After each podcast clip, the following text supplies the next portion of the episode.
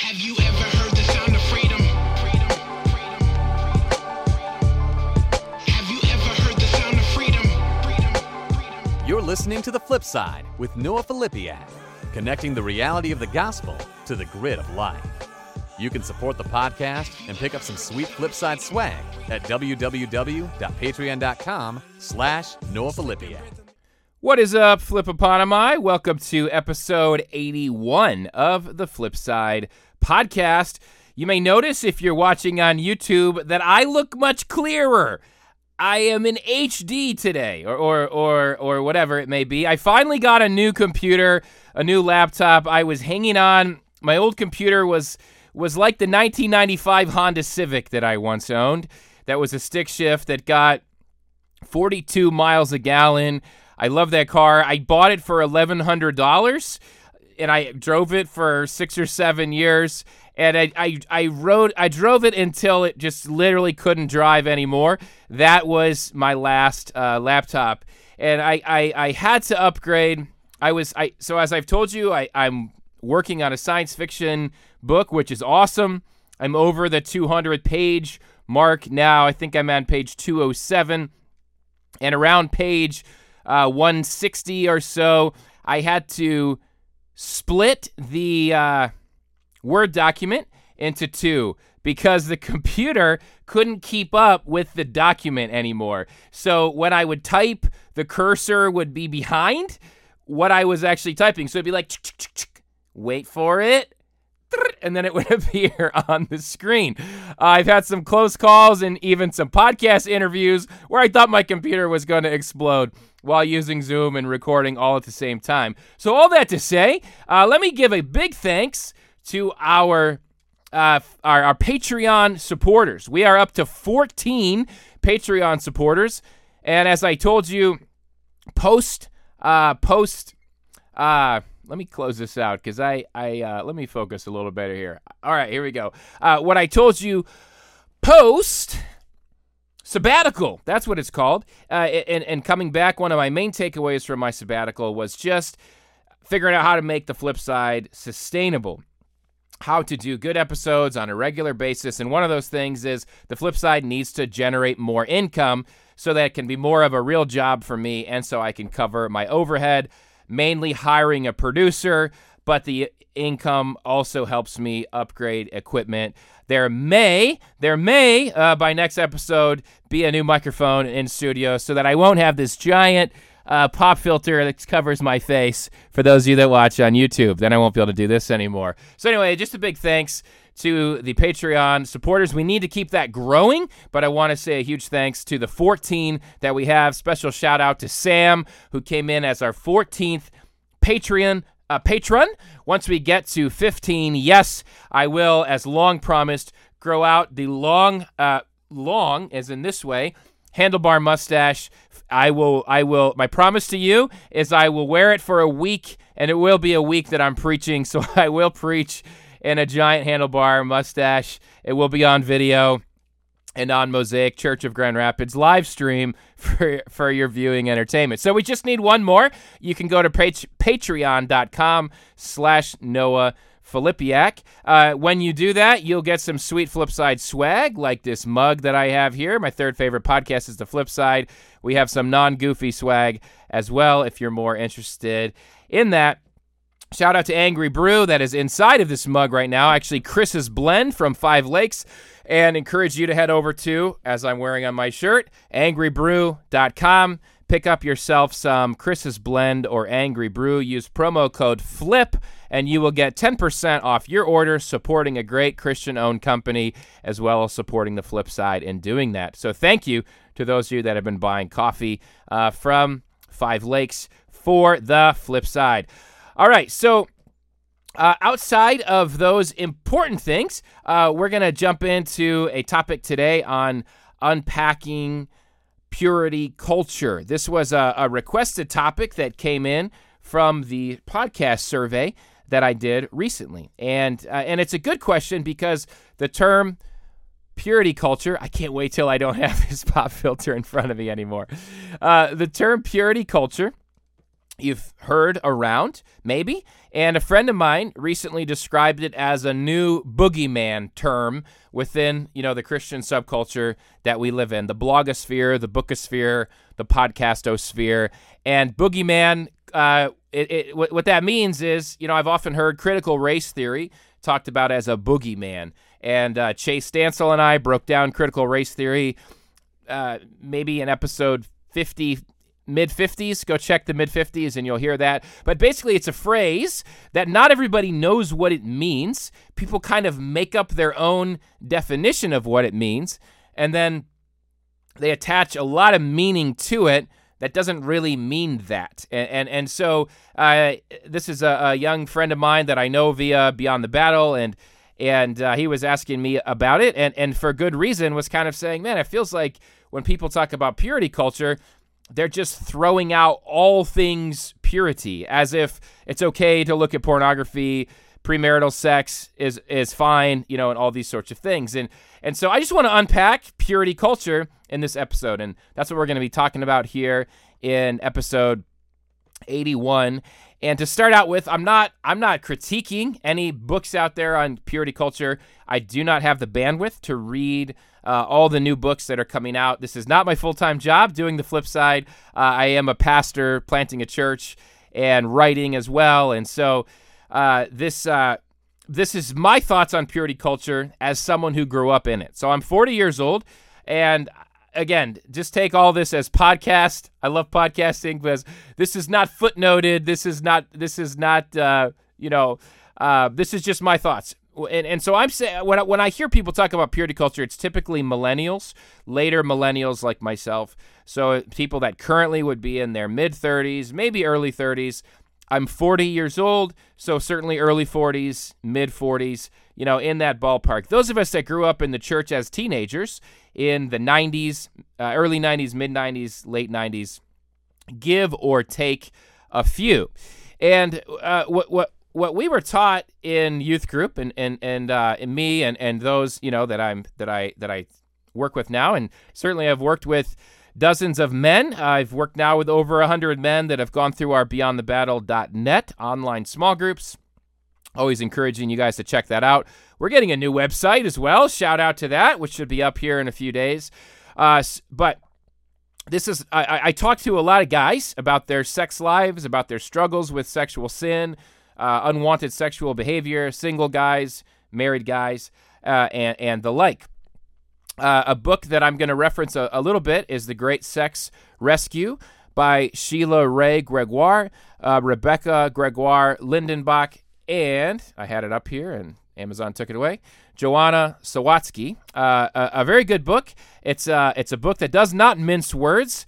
Uh, they critique a lot of popular books that are out there and but essentially what they did is they surveyed thousands of uh, Christian women, mostly evangelical women, and they took the they they asked questions about their sex lives, and then they asked questions about I believe they're all married women that they surveyed. They asked questions about their sex lives, and then they asked questions about what they were raised with around sex. And so it was essentially women that were raised in purity culture, that and that has certain identifiers. And for me as a guy, to it was a, a great read to to read and and being empathetic towards women. Uh, that are that are married to husbands that were raised in purity culture and women themselves that were raised in purity culture. And I'll reference a blog post by uh, Sheila Wray Gregoire in a moment uh, that talks through the uh, some some of the identifiers of what Sheila would count as purity culture. So, what is purity culture? 10 essential ingredients. And we'll pop that into the uh, show notes as well. But first of all, let me so let me go over just some of the bullet points of uh, my take on purity culture. So, you uh, there there's a lot of body shaming for women, and so this idea to cover up your body, it was it was put on women that that women were essentially responsible for men's lust. So this idea is men are out of control um, in their lust, and they they're if you wear something revealing, they're they're going to lust over you. So you'd better you'd better cover yourself up. And in that message, the message was your body is bad. and that's a that's a great a greatly internalized message that that was in, uh, enmeshed into women in their teenage years and on into their into their adult years. Uh, the um, the Great Sex Rescue book that I talked about in their research, they found that uh, evangelical women have lower libido, have a lower sex drive than the standard, you know, non-Christian woman that's out there. And the research showed this is because of purity culture teaching that whenever your their sex drive would have been aroused in their teenage years or single years, they were always taught by purity culture to to stop, stop, stop, shut it down, shut it down, shut it down, bad, bad, bad. And so uh, that that created, and it's it's written much more scientifically and are and more articulate in in the book, uh, but that that created the the body uh, actually having uh, for some now physical pain uh, during sex, and and so um, the book talks a lot about that, and and Sheila has some great resources on her website, which is baremarriage.com, uh, B A R E. Uh, and and again that'll be that'll be in the notes. Uh, but some great resources if you're one of those women, and, and that's one of her great uh, one of her many uh, great um, aims in her in her her writing uh, ministry is to help you know help women that have been affected by that to um, be able to in a healthy way uh, get some of their sex drive back. But it's it's what we're doing now is we're looking back at the ramifications of, of purity culture on men and women today. And so for me, so I reference some of Sheila's work as a woman. Uh, the Great Sex Rescue surveys thousands of women. It's uh, they they have a new book coming out. Uh, I don't have it in front of me. Uh, maybe I will try to find that. I'm sorry. Um, but it's a new book coming out for girls today, and they just have they have really have a passion to help women uh, you know, be taught the right things, that many were that were taught the wrong things. For me as a guy, uh, I can speak a little bit into what we guys were taught that was wrong and, and how those two things uh, interplay uh, interplay together.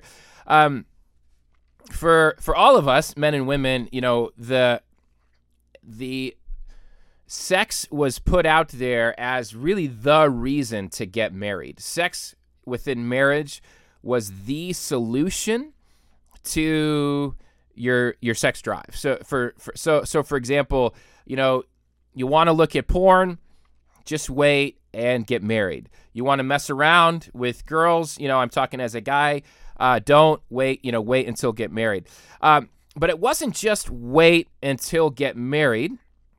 So what you have to understand about purity culture is that with with you you may or may you may have been exposed to this in different increments, but uh, a, a, hugely influential book uh, around purity culture was uh, Josh Harris's "I Kissed Dating Goodbye."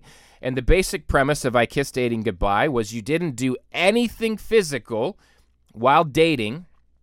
It was called courtship instead. And the, the your first kiss was going to be on your wedding day with your spouse. Now, I did not ever read I Kissed Dating Goodbye. So I cannot give you a, blow by blow of the details of the book and how that whole process worked. I can tell you there was a girl that I liked in my youth group uh, that evidently had read I Kissed Dating Goodbye because I I was interested in her and in my awkward teenage way asked her out and she said no because she was reading I Kissed Dating Goodbye or maybe she was just using that as her excuse, right? That was a convenient way to shut a guy down that you weren't interested in. uh, but uh, Josh Harris, uh, since uh, has essentially uh, recanted that book. He's apologized for it and all the damage that it did. Uh, Josh Harris, there's an interview with Josh Harris at the end of the Rise and Fall of Mars Hill podcast series by Christianity Today. So that was a super popular podcast a year or two ago. I've talked about that previously on here, but go to the tail end of that feed and, and Josh Harris, if I remember right from that interview, is not even a Christian anymore, or or maybe barely a Christian.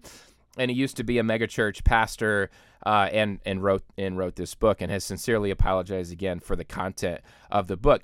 But what what I found is uh, because of of the some people were were more influenced than others by that book. Uh, for me, I, I wasn't really influenced by it directly. Maybe I was indirectly. Um, maybe people that were teaching me were were, were reading that book. Uh, but that's a really extreme stance within purity culture.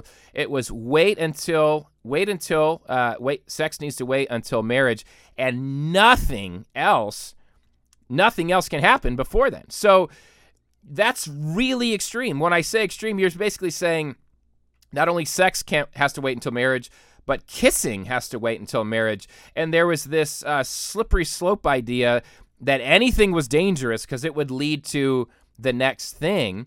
And so, uh, as a result, I don't know. I, don't, I just, I just, I guess instead of analyzing that completely here, I just want to lay it out there that that's that that's what it was doing and that's what it did. That's what that's what it was teaching. And I know people that that that waited to kiss, you know, until they were married. So within that, again, not having read that book, I don't know if this was within that book or if these were just metaphors that were picked up on and and and and recycled around, you know, youth ministry circles. But it was common to be taught, and if for men and women, uh, but um, I don't know. It, feels particularly damaging to to women in this in this idea of your your your virginity being the in the the article what is purity culture? 10 essential ingredients. Um, sheila gregoire she she breaks this down well distinguishing the difference between uh, st- still affirming that sex is meant to be within marriage but i'll have to see let me see if i can if i can find it.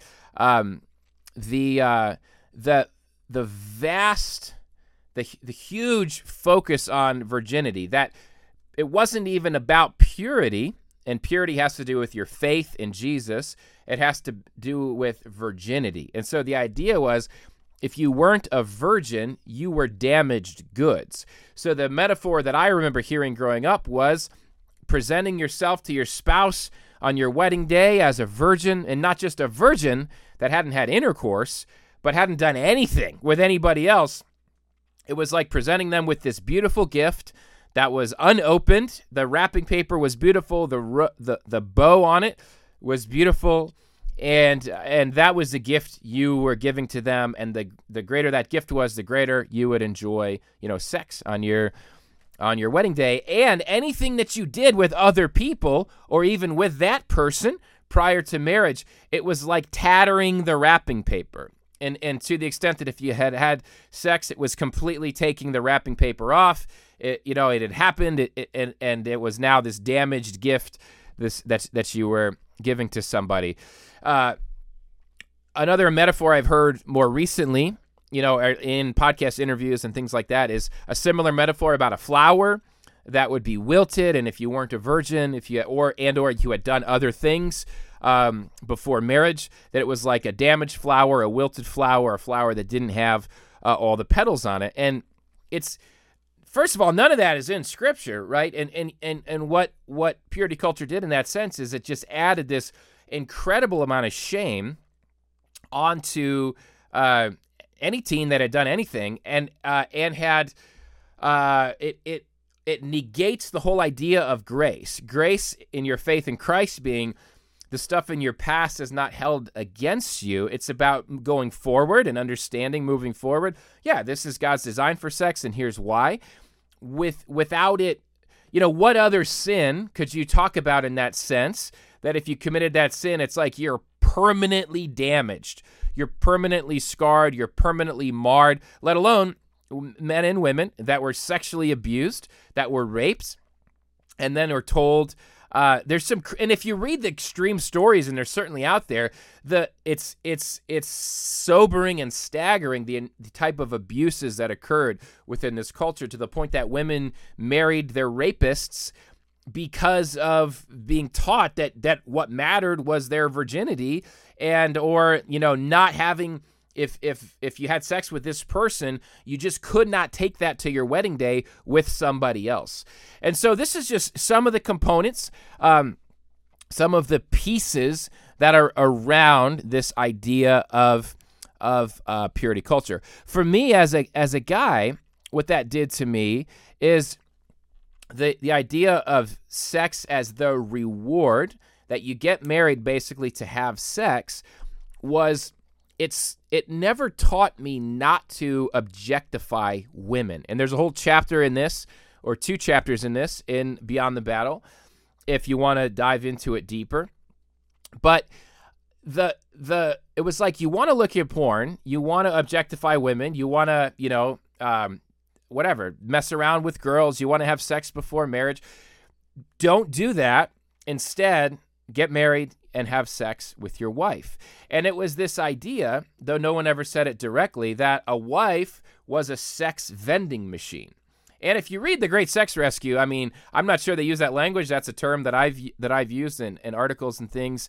Um, but it's it's very very much in line with the research that they found where wives are being raped by their husbands essentially. Wives can't say no. Uh, wives are taught by the church that if they don't have sex with their husbands. Their husbands will go look at porn. So it's up to them. It's again the wife's responsibility to make sure their husband's not looking at porn by having as much sex with him as they want. And again there, there's extreme cases out there that should wake us up. And and uh, I I have one particular person like in real life. Sometimes it's helpful to know it's you, you know you read statistics and stories, but a real life couple that I was talking to, and they said that because of these teachings, they they used to have sex five times a day.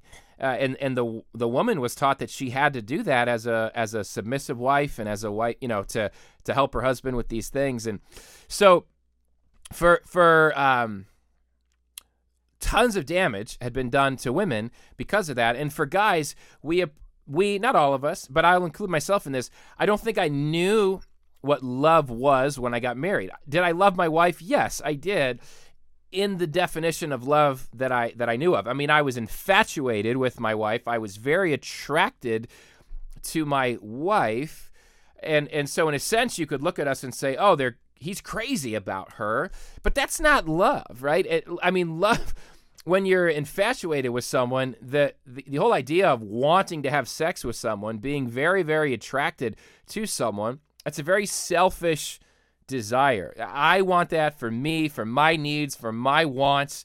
Uh, you know, this sort of thing. That's not love. That's love is actually uh, that person's needs, that person's wants, and we we had to learn that the hard way. Again, I write about this in the book. I wanted to get a divorce.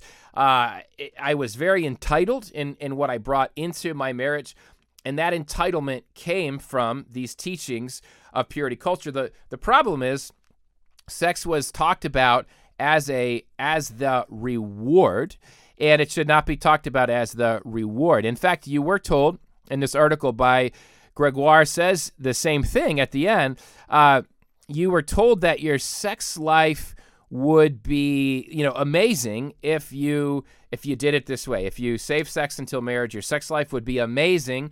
And what me and many other married couples found is that sex was not amazing initially. It was challenging. You had to figure a lot of stuff out. Uh, not that this is the right way to do it but my friends in high school i mean they my friends in high school, public high school, started having sex in ninth or 10th grade and were watching tons and tons of porn. And it was very public, and guys were talking about porn on the baseball team and the football team. And sex was a very, very, very common thing, and it's even more common today. I am not at all suggesting that that is the right path. There's tons of pain and objectification and harm that happens from that. Uh, but what what you what you see with evangelical couples where there has been really no exposure to sex. And from the Great Sex Rescue's uh, research, that these teachings of shut down your system, shut down your system the entire way, and then when you're married, you can start kissing. It's like you've missed these whole chapters of progression of intimacy and of your body's sex drive being something that you're used to having and handling and and knowing what to do with. And so there's, you know, whatever it may be. I want to speak generally here, not specifically. Uh, but the research shows that in uh, the research from the Great Sex Rescue shows that it's common for uh, there to be pain during sex. It's common to have low sex drives, differing sex drives, you know, all these sorts of things. And so and I'm talking to uh, some of my friends that were married, and then I start doing Beyond the Battle, and I start seeing patterns in guys that that we that have this very you know kind of similar uh, up upbringing. Beyond the Battle came later, but in those first few years of my marriage, I wanted out. I wanted to get a divorce because the selfish way that I saw in high school that I was always taught was wrong. Well, that certainly seemed better. Just this casual sex have sex with non-Christian women who they they seemed I, I lived in a college town at the time michigan state university in the lansing east lansing area and there was lots of sex happening all the time and you could you could hear these conversations. You could see the flirtation. And so when that's been your drug your whole life uh, porn manifested just in a different way and the the the the the I, I can't think. I guess it'd be the pleasure sensors of somebody, you know, wanting you, wanting to be with you, wanting you sexually. There's there's something very intoxicating about that. It's a drug, and and and again, we were taught to just get that fix met during marriage uh, from from our wife, and I have uh, I have talked about that at length in other in other podcast episodes. Episode sixty is my it's either 60 or 62 is my story on sex and pornography. I just did a five minute flip. Uh, by the way, I meant to mention this earlier, but uh, make sure you're subscribing to the podcast. It's free. When I say subscribe, I just mean on Apple Podcasts or Google Podcasts. Make sure you're getting all the episodes because I've been putting out a lot of little five minute flips, and those are just quick 15 minute, 10 minute, five minute episodes uh, that are that are supplemental to the podcast, and we don't really advertise them anywhere else. But anyway, I just did one of those this week on how porn is a perversion of God's gift of intimacy. And so I encourage you to check that out. So I unpack this uh, in other places, but not all sex within marriage is loving sex and even intimate sex. If it's not a two way street, then that's not intimacy. And God's gift was for us to be intimate within our marriages in sexual and in non sexual ways. So that was, I would say, one of the biggest ways purity culture damaged me was never teaching me not to objectify women and then taking that into my marriage as if marriage was the place uh, for me to objectify my wife instead of instead of loving my wife. All right, I have some notes here, and they're going to be in random order in flipside fashion, but I, I want to. Um, I want to give some of this unpacking some of the boogeyman side of purity culture, like I said at the beginning here. And that is, you know, as we talk about, so a good example going back to the uh, the book I Kiss Dating Goodbye. Uh, I was just reading another book that I won't mention, but it, it was a, a, good book for the most part. Uh, but this one section of the book, the author was very, very much uh, influenced by the book I Kiss Dating Goodbye. Front and center, his church really, you know, championed it as sort of a curriculum for all of their teens. And, you know, he bought into it, hook, line, and sinker, this whole idea of not doing anything uh, with your with a girl uh, before before your before your marriage and then kissing, you know, kissing on your on your the day of your of your marriage. And the problem with this is you're such on that extreme of the pendulum that what do pendulums tend to do? They tend to swing, you know, over to the other side and, and you end up throwing out the baby with the bathwater. And that's what I want to talk about a bit here as we talk about the real dangers, and not just dangers, but the damages of purity culture, it doesn't mean that we throw out uh, the baby at the bathwater on some of the things the Bible did talk about that were taught wrongly, but it doesn't mean that we need to stop teaching them altogether. So in this particular book, uh, he had a very, um, he really talked about pornography as if it were kind of as trite as the teaching of don't kiss, you know, don't kiss a girl, don't make out with a girl before marriage. Uh, you know, kind of looking back at that, ha ha, isn't that, look at the damage that that did look at the repression that that it, it made you know men and women repress in all these different ways versus and and and and so the idea was porn is just this normal natural thing for teenagers to be involved in, for young adults to be involved in. I got the sense maybe for any single a person who's single. Um, to be looking at porn is no big deal. And there was a mockery of accountability groups and just kind of a, a mockery of porn because of purity culture.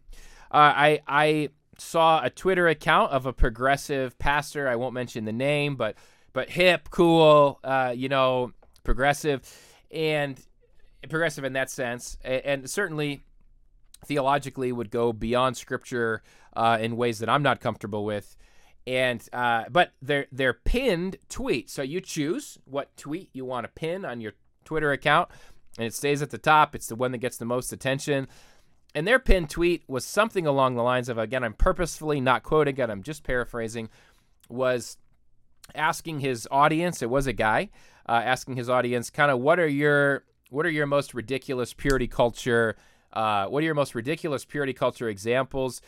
Uh, and he said, mine is something about when his parents put Covenant Eyes on all of their devices. Now, as you know, I, I endorse Covenant Eyes. I love Covenant Eyes. Covenant Eyes is a huge helpful tool in my life that helps me to not look at pornography. And he's making fun of Covenant Eyes. He's making fun of the fact that his parents uh, put it on on their on their computer. The context of his tweet uh, was definitely meant to make a mockery of Covenant Eyes and a mockery of this idea that a, a uh, anyone should use it or that a parent should use it to monitor what their kids are looking at as if it's great and healthy and there's no damage being done, you know, for 15 year olds to have unlimited access to all the porn that is on the internet. Um, you know, it's just I have to stop and go.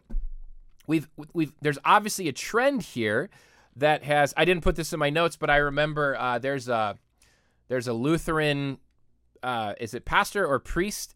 She's a lady. Uh, she's very, very, uh, I guess progressive is the right word. I can't remember her name. She has like three names, so like an abbreviation. She's got tattoos all over her. Um, and she collected, what, what were those called? Promise rings from purity culture women that had promise rings. And she built a statue of a vagina out of it. So you can Google that uh, if you want to see a vagina statue made out of purity culture uh, rings. Purity culture rings. What I meant was promise rings. And again, it's just this idea of really mocking, um, mocking. So then, again, promise rings are a whole thing in and of themselves. But we hear that, and my friend with the boogeyman comment was when I hear those things, what I hear in between the lines of all of that is sex with before marriage is totally fine pornography is totally fine. And it, it's to a point now where if you were to say anything about it, if I were to say something about sex before marriage and what the Bible says about that, or something about pornography, you could easily be looked at, uh, looked down upon, and go, oh, purity culture, hashtag purity culture. That's the idea of some of this. Uh, some of this boogeyman stuff, and I'm certainly not saying that that all authors are doing this when it comes to the way that they approach purity culture. I'm just saying this is one of the things that I see on a macro level. Uh, sometimes when purity culture is talked about, both in the things that are said and then some of the things that are implied, there there's this idea that all bets are off, and let's never uh, let's never talk about it. And I and I will say that hardly anyone talks about saving sex for marriage anymore, and there's probably a fear behind talking about some of those things because there's there's truly uh, damage that was done in these teachings. And so we have to be really, really careful and nuanced in the way the way that we talk about these things because I don't think we really know how to navigate that middle space the, the middle space of you know you have the extreme you can't even kiss until you're married and sometimes it's it's easier if you're in leadership to just give something really concrete like that because when you start getting into the gray area, now you go, oh, I could be right, I could be wrong, I don't know. So then you go to the other extreme, the all bets are off extreme, and it's just really hard to navigate the middle space. Uh, my my point to some of this is there's still scriptures that are out there that we have to deal with and work through and apply to our lives. Uh, one of the one of the uh, the scriptures that I often talk about when it comes to God's design for sex is 1 Corinthians 6 12 through 20.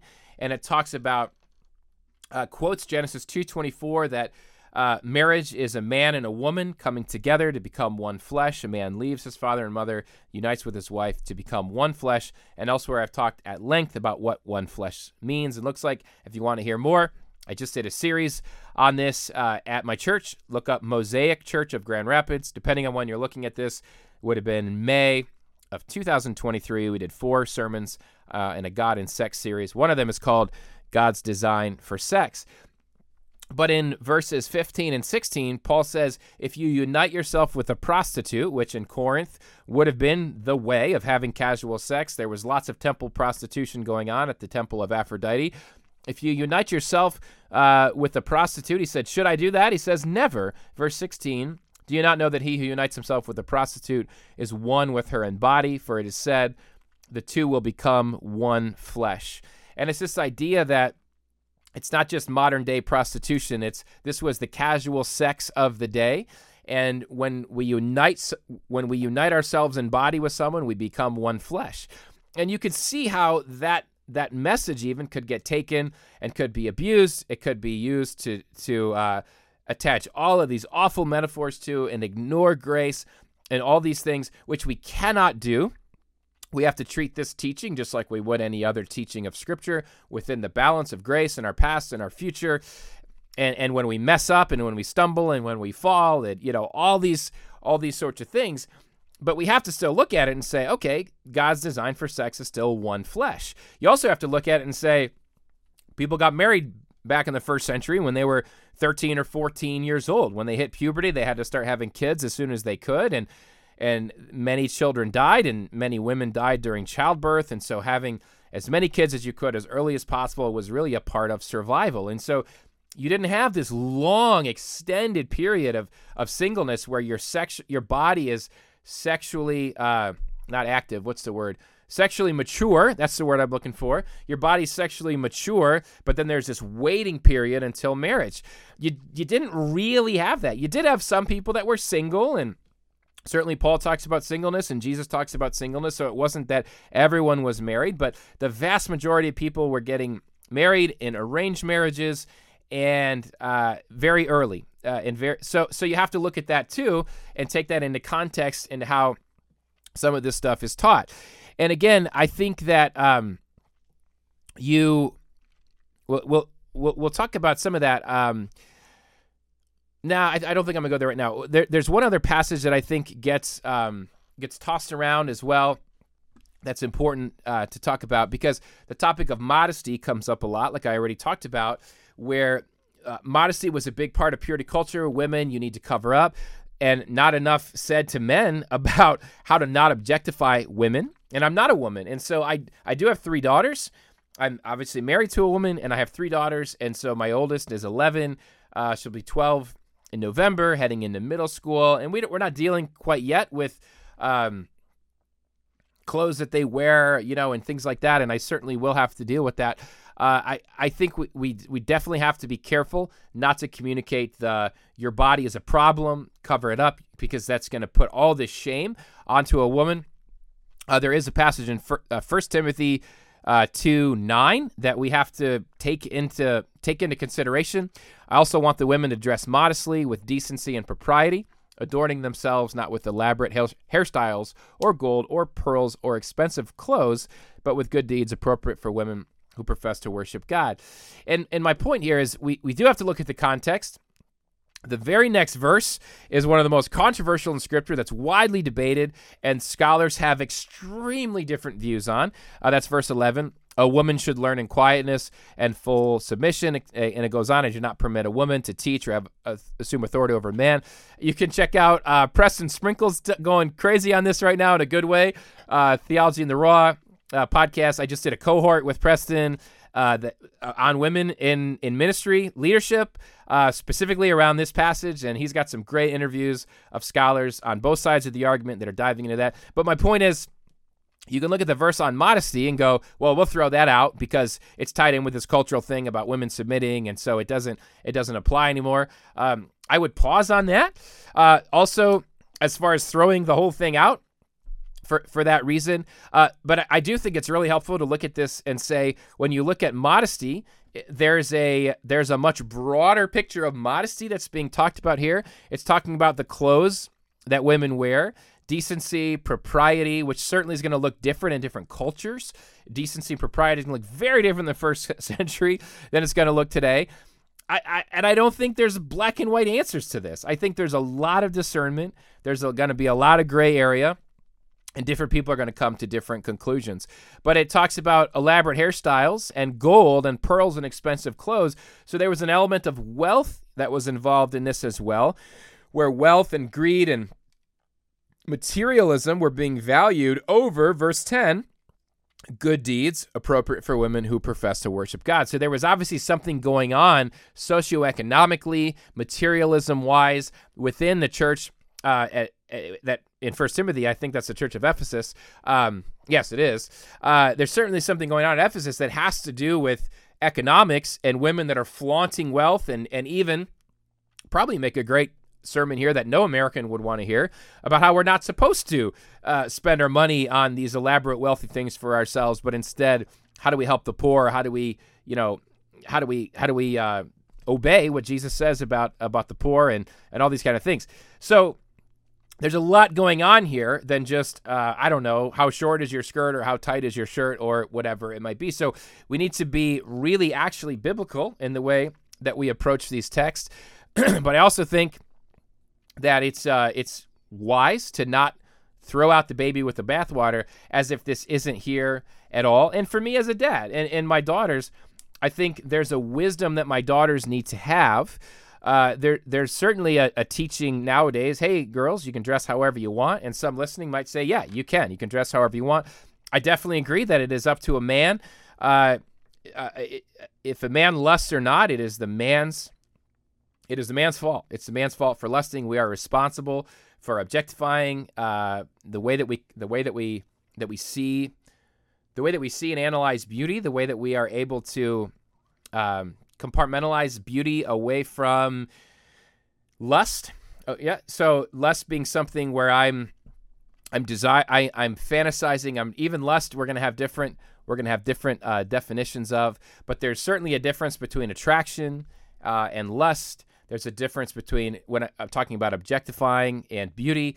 Uh, but I want my daughters to know that if you dress a certain way, and I'll just leave it at that, there will be guys lusting over you. There's a there's a select small percentage, minority in the population of guys like myself, guys that are in the Beyond the Battle groups with me, uh, that are that are really working hard to retrain our brains to unlearn uh, even what some of this objectification stuff that purity culture never untaught from us. And and we're we're trying really hard to work on how do i make sure i don't objectify women?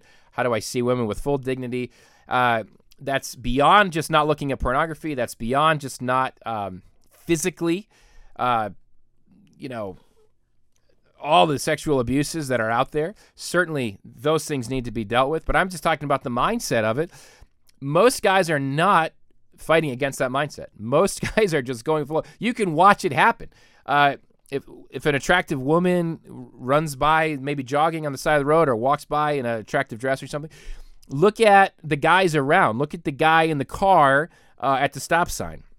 Look at where his head. I mean, he'll just follow her the whole way. He'll just follow. I mean, it's like the, it's not even. We don't even try to hide it. We're just we being guys in general are just doing this stuff. Uh, they're outside of a very small minority of guys that are saying, I, I have self control over this. I have help to strengthen me in this. I'm working on this. This is where I want to be. I want to view women, you know, the way God wants me to view them. So there's a, I think it's okay to, oh, this is tricky, right? This is really, really tricky. And this is where we don't want to go because I, I, I never want to teach my daughters or any woman that it's their fault that any man would do anything to them. Uh, it's not. There's a reality to uh, the depravity of our world and the mindset of guys out there, and there's even there is there is danger. There there there can be danger, right? There there's danger out there, and I think these conversations need to be had amongst women and it's it's okay for a dad to talk about it with their daughters as well. Um, and and it's it's not a matter of your body is bad. It, it there there's uh I wasn't sure I was going to go here on the podcast, and now I'm here. so, um, I just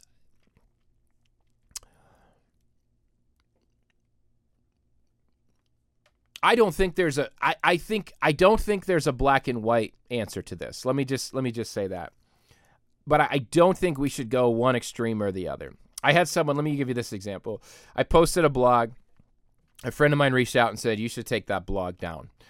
And they they said there'll be women that would be really upset about that, about that blog. And I just I was thankful for them. I interacted with them a little bit.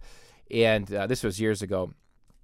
And I remember a comment they made. They said, they said, you know, if someone like like this person's sister, who who had a pretty extreme view on this, read that, they'd be really furious. And and she said, you know, her sister's view is that if a woman were, you know, naked in the street, no no man should objectify her. Now, in an ideal world, that's true. Whether it's you know naked in the street, maybe that's not very sexual and attract, you know, uh, but but pick your context. Um, no man should should objectify her. If, if and and I think you just have to live on planet Earth too, right? So yes, agreed. Ideally, no man should do that. A man should still be able to process that woman, even in her beauty, in a non a non sexual way, a non objectifying way. Uh,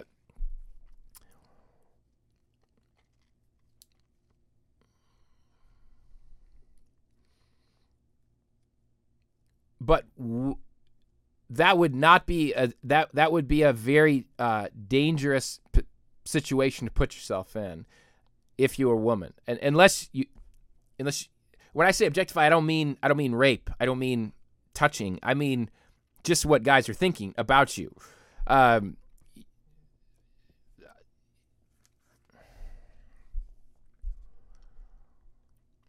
so I'm not sure it's helpful to just say that's the new that's the new um,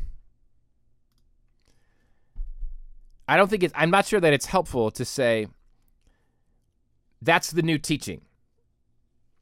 Girls, you know, if you walk around naked, which wear a wet t-shirt, no big deal. It's the it's the guy's fault if he looks at you. Um, certainly, it's going to change with culture. There's culturally, um, what's the word I'm looking for? So what I'm doing right now is I am trying to figure out how to get. There we go. I'm getting text bombed by somebody right now, and my computer is flashing text alerts at me, and it's very distracting. And I just figured out how to turn it off. Yay! Yay for turning those off. Um, now I lost my train of thought. I apologize. Thank you to the person that just text bombed me.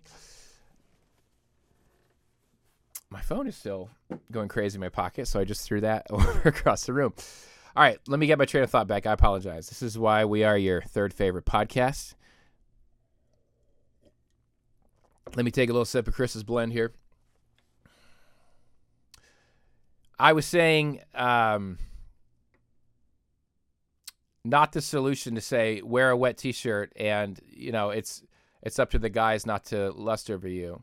Oh yeah, culturally, uh, I, I think this is helpful to to say uh, every culture and even every setting within culture is going to have its own its own standards. You know, what you wear to the beach is not the same thing that you'd wear to school or to the mall or you know whatever it may be. Um, I, I'm not going to get into the sociology of all that. That's just that's just the way that's just the way things are. Uh, but I I think that um, man, I really got off on a rabbit trail here, and I didn't mean for that to happen. Um, my point is to all these examples is don't throw the baby out with the bathwater. There's still a level of modesty that scripture talks about when it comes sexually, when it comes economically, when it comes to the setting that we're in, that the attire we wear uh, should fit that setting. That's the same for guys. Um, it's we we tend to only talk about women in in their modesty. I don't fully understand the way women are attracted to men. Um, I do think men are more visually stimulated in general, doesn't mean 100% of men are and that 100% of women aren't. I think that there are some double standards within the church that I don't really understand. You'll hear I hear Christian women talking about actors that they're attracted to. Did you see him in this? Did you see him in that? Or you know, even the uh, Thor in the Marvel movies is like shirtless. And I had a gay friend of mine who's a Christian and and uh, trying to trying to follow you know God's design for sex between a man and a woman. And he's like, I can't watch Marvel movies because they got Thor, uh, whatever the actor's name is, I forget. Um, you know, naked. His butt is naked in one of the movies, I think, and uh, he's always shirtless. There's always these shirtless scenes with guys, and I'm all over the place now. Um, so I I'm not saying that I I think I think there's these if you look at the statistics and even as we talk about we can say there's trends among men and women amongst what's visually stimulating. I don't know if a woman is looking at Thor and then is going to go masturbate later and thinking about that thought in her head or if she's able to look at him and say he's attractive. I'm going to talk to my girlfriends at church about how he's attractive or whoever, you know, Michael B. Jordan or who, whoever whoever it might be. Um, there's probably I don't know. I don't know, but I but I know that if it's uh, a woman in a, a movie who's naked, uh, or even in a, a, bathing suit or lingerie, uh, that that is a different ball game. And some guys can look at her and not objectify. Uh, many are going to objectify and and and um,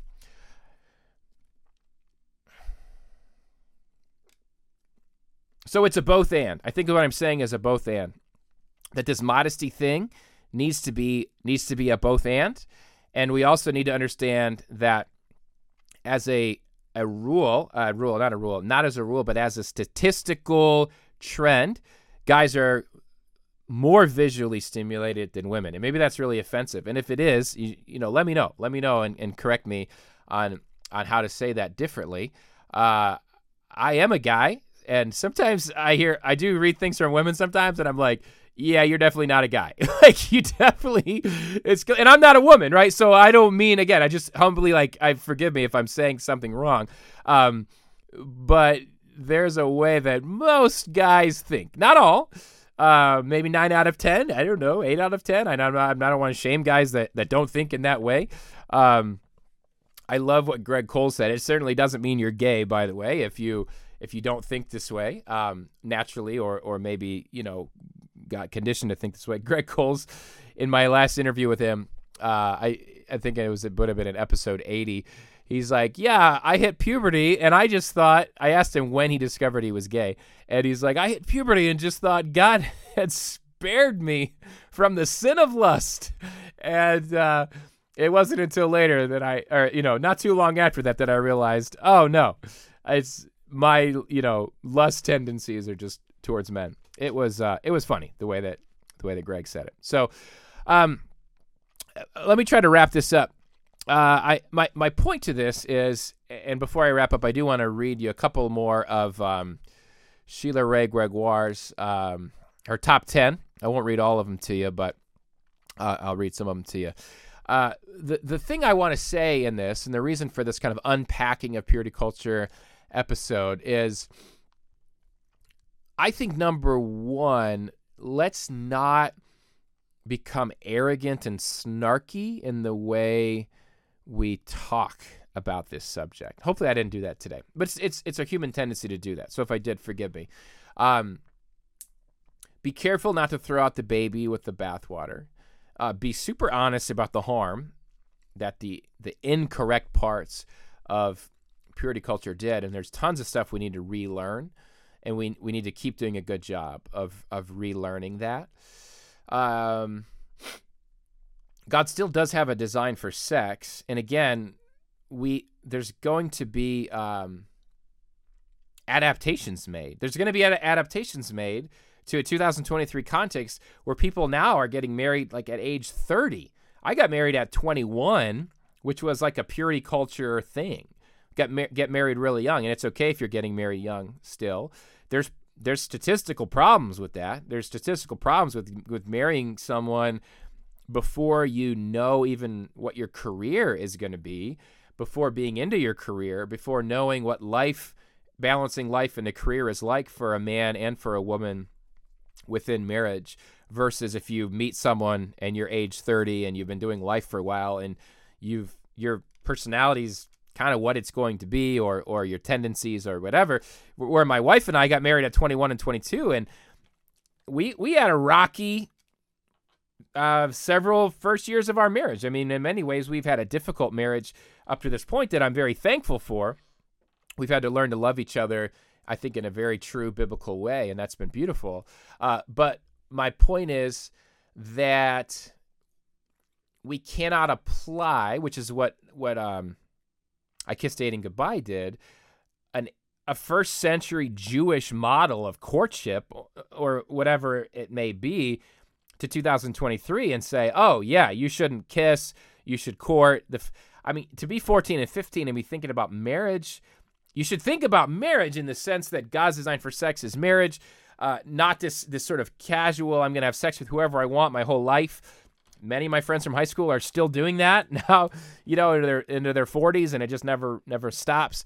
Um, I'm not saying don't think about marriage, but I don't think it's healthy to look at 14 or 15 say i'm i'm going to court this person for marriage someday um you you wouldn't make huge life altering decisions at age 8 you wouldn't make huge life altering decisions at age 13 age 14 age 15 you, you start making some at age 18 but you look back at some of the things you did at 18 19 20 21 years old and you go man i didn't know what i know now right? And so my point is, and I, I I'm not saying get wait till you're 30 to get married either. I'm just saying that statistically that's what's happening for for many reasons.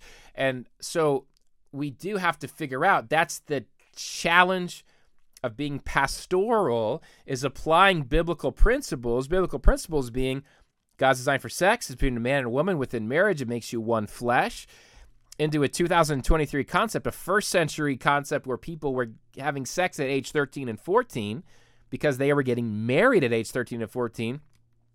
The average lifespan in the first century was 25 years old. That did include all of the, excuse me, the high infant mortality rate, but it's still, uh, y- y- people weren't living necessarily into their 70s, 80s, etc. Um, people were getting married really young and started having sex when they're 13, 14, 15 years old. We just have a very different world today. I do not think the answer is just start having sex when you're 13, 15. Because again, these were real marriages. There was real stability and there was a very family system as well where you got married at 13, 14.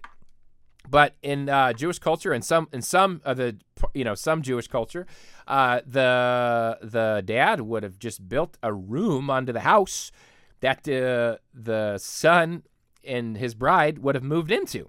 And, you know, when Jesus got lost when he was 12 and he was at the temple and, and his parents didn't know where he was, it's just because they thought that aunt and uncle and, and uh, you know, cousins were, were watching him because it was a very, very communal culture. So, again, uh, I don't recommend, I'm not saying 13 and 14 year olds should get married now.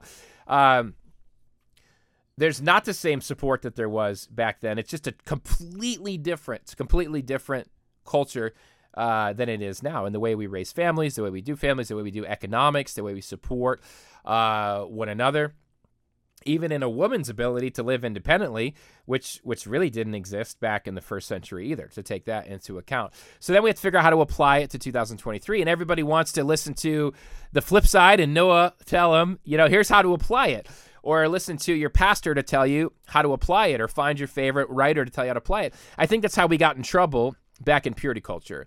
We put too much authority in someone like Josh Harris uh, or whoever it may be, and we say, well, they said this, so that's this is how we must apply it. I think I think that's what we need to stop doing. We there, there's obviously a middle ground to apply these things to today to say to say we know this is what God says. Uh, we also have, can learn some things and say it is not healthy to stifle all um, intimacy in a relationship. I told someone recently, I, I, I think that the level of intimacy uh, physically in a relationship should mirror the level of intimacy in the relationship uh, emotionally and even where this relationship's headed. So uh, when you're 14 and 15 years old, that's a very different type of intimacy than if you're 24 and 25 years old, and at that point are seriously thinking about the people you date and the potential of marriage and just the the the the, the real idea of love and of what intimacy is and intimacy is going to build in your relationship. And I think those are things that we have to be real about. And through the counsel of uh, you and the other person and some trusted friends, uh, you know, I don't know. I don't know. I don't know the right answer to it. But I think uh, we we need to. We need to be aware of what's been damaging and abusive and harmful and stop those things.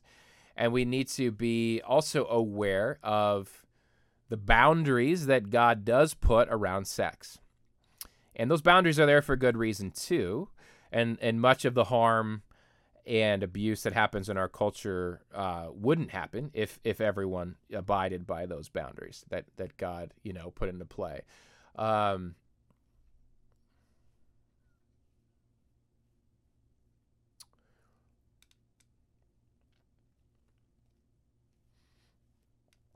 we've unpacked purity culture.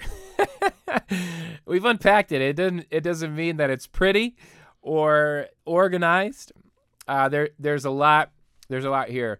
Um, let me read you a couple things off of baremarriage.com. Uh, the article is What is Purity Culture? 10 Essential Ingredients. Sheila Wray Gregoire. Uh, this is on May 8th, 2023. So fresh off the press uh, this month. Purity culture redefined purity to mean virginity. Talked about that a little bit already. Purity culture reduced one's faith to one's uh, sexual backstory. Talked about that a little bit as well. Purity culture made dating into a sin. Purity culture taught that teens were not capable of making decisions and thus needed others to do so. Purity culture made any physical contact a sin, not just sex. Purity culture taught that self control wasn't possible, especially for boys. Purity culture put the responsibility for boys' bad behavior on girls. Purity culture saw girls' bodies as inherently dangerous. Purity culture used fear tactics and bribes rather than information. Purity culture treated information as dangerous. Purity culture was so much more than just saying wait for marriage. Um, that's the end of it yeah, so um, check that out. I sincerely ask for your grace if you made it through this episode. Um, I'm trying. I, I'm not trying to answer all these questions for you. I'm trying to help you think critically. Um, yeah, I'd love I'd love your feedback as well. Um, where our email now for the show is via Patreon. So become a Patreon supporter. Send in your questions, your feedback, your pushback, and I would love to interact with them with you personally via the Patreon portal as well as on the next uh, the next episode. So you can do that at patreon.com slash Noah Filipiak. I hope this was helpful. I yeah, I'll just stop apologizing for it. Um, I'm doing my best. Right? I'm doing my best and uh, help me be better. Help me do better. And I hope that this episode today helps you uh, do better and be better as well. Uh, again, I encourage you to, uh, if you haven't checked out youtube.com slash Noah Filipiak, you can watch all of the long form episodes of The Flip Side. And uh, you can also subscribe. So some of you I know are not super tech savvy, but so go to Apple Podcasts, go to Google Podcasts, and uh, just click to subscribe there. You'll get all the five minute flips as well as Noah's Rant. We're doing Noah's Rant now as its own independent episodes, and those are on the subscription uh, feed again, free, as well as onto YouTube. And so, yeah, with that, we'll wrap up episode 81. Remember, we are only one patron away from our goal our first goal of 15. Our, our ultimate goal is still 20 to be financially sustainable. Uh, but 15 has been a milestone we've been shooting for for a long time. So who will it be? Who will be the one that gets us across the finish line? Could it be you? Patreon.com slash Noah Filipiak. Again, that is to keep this show going. Uh, love doing the flip side. Love you. Love the way the audience is growing. Thank you for listening. I will see you next time on the flip side. The Flip Side with Noah Filipiak is a Beyond Ministries production. Copyright Noah Filipiak. www.noahfilipiak.com. Theme music by Kyle Lake at K-Lake Music. Used with permission. Please leave a review on Apple Podcasts and subscribe wherever podcasts are found. it's time to bring me closer. There's no purgatory, cause you're in or you're out. When you see him in the clouds, then you know it's going down. Raise them, raise them, raise them. They've been sleeping for some ages. Now all God's babies so confused by this hatred. Preachers shouldn't aim to be A-list. Money probably long, but short is what your days.